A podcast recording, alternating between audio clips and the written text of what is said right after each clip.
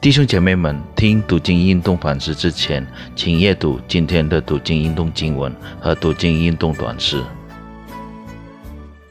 主内弟兄姐妹们平安，欢迎大家参与我们的读经运动反思。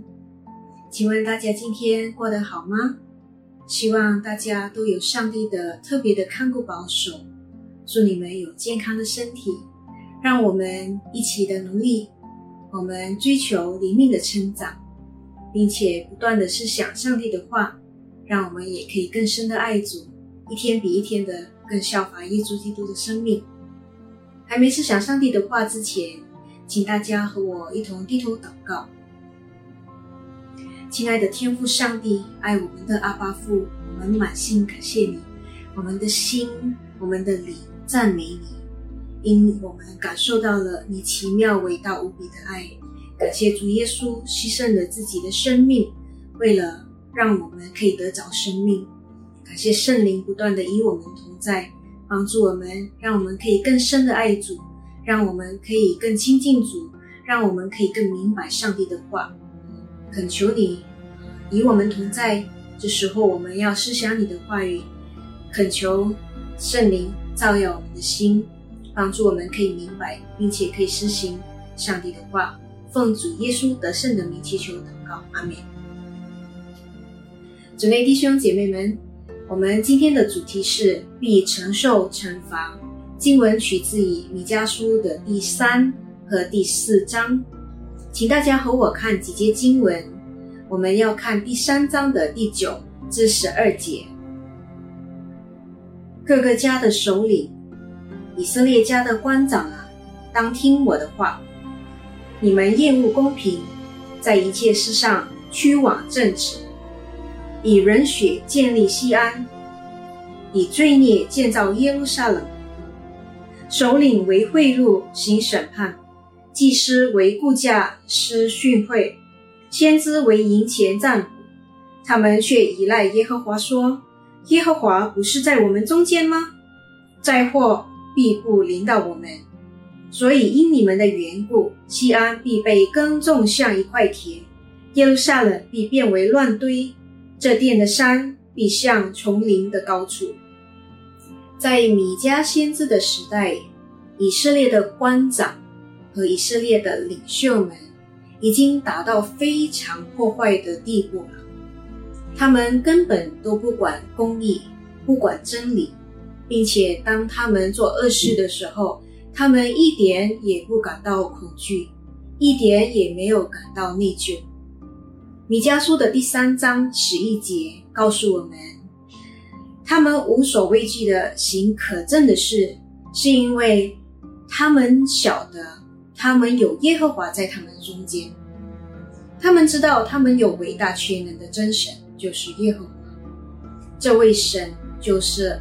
他们祖先亚伯拉罕、雅各和以撒的上帝，这位神带领了他们的祖先脱离了埃及的奴境，并且他们被选为上帝特别的人民，带领了他们，给了他们应许之地。因此，他们认为，若在耶路撒冷有圣殿，这表示耶和华与他们同在，因此他们认为他们可以随便的做恶事，可以随便的逼迫人民，可以随便的行不公正的事。可是借着米迦先知，耶和华很严厉的警告他们，他们必受惩罚。今天的经文其实也提醒了我们。成为上帝的儿女，我们有伟大全能的上帝，爱我们的天父，并且他赐下了他的独生爱子耶稣基督来到这个世界上，担当了我们一切的罪，被钉在十字架，为了赦免我们一切的罪。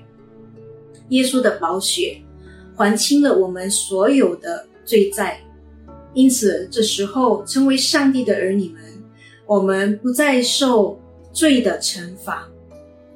当我们领受了这个恩典，不表示我们可以随便的、很自由的再继续犯罪。因此，保罗在加拉太书的第五章十三节这样的告诉我们：弟兄们，你们蒙召是要得自由，只是不可将你们的自由当作放纵情欲的机会，总要用爱心互相服侍。在这里，保罗要强调的，我们不能误用上帝赐给我们的恩典，继续活在罪里。相反的，我们成为上帝的儿女，领受了上帝的恩典。我们应该要抓紧每一个机会来追求圣洁的生活，做讨上帝喜悦的事。因此，我们可以向保罗说：“现在活着的不再是我，乃是基督活在我里面。”今天，比如说我们出国旅行，我们到了其他人的国家，我们到了那个国家的时候，我们就要呃。遵守那个国家的规定，我们不能把我们国家的规定套用在别人的国家。因此，我们到了那个地方，我们就要遵守那个地方的规定和规则。同样的，我们今天的身份，我们今天是上帝的儿女，我们不再是黑暗之子，我们是光明之子，我们不再是世界的子民。我们是天国的子民，因此我们这时候不能继续活在按照这个世界的规定，而是我们现在活着，我们应该遵守天国的规定。因此，我们的生命、我们的思想、我们的言语、我们的行为，都要按照天国的规则。恳求圣灵帮助我们，让我们可以靠着圣灵的帮助。我们可以追求圣洁的生活，我们可以追求灵命的成长，让我们可以更深的爱主，更亲近主，让我们的生命可以一天比一天的更效法耶稣基督。愿上帝帮助我们，我们一同低头祷告。亲爱的天父上帝，满心感谢你拣选了我们成为你的儿女，感谢主耶稣牺牲你的生命。使我们可以得着生命。今天我们成为神你的儿女们，恳求你的圣灵来帮助我们，让我们可以活出讨你喜悦的生命，让我们可以活出圣洁的生活，让我们可以追求灵命的成长，让我们的生命可以一天比一天更效法耶稣基督。感谢天父垂听祷告，奉主耶稣得胜的名，阿门。主内弟兄姐妹们，愿上帝赐福你们，再见。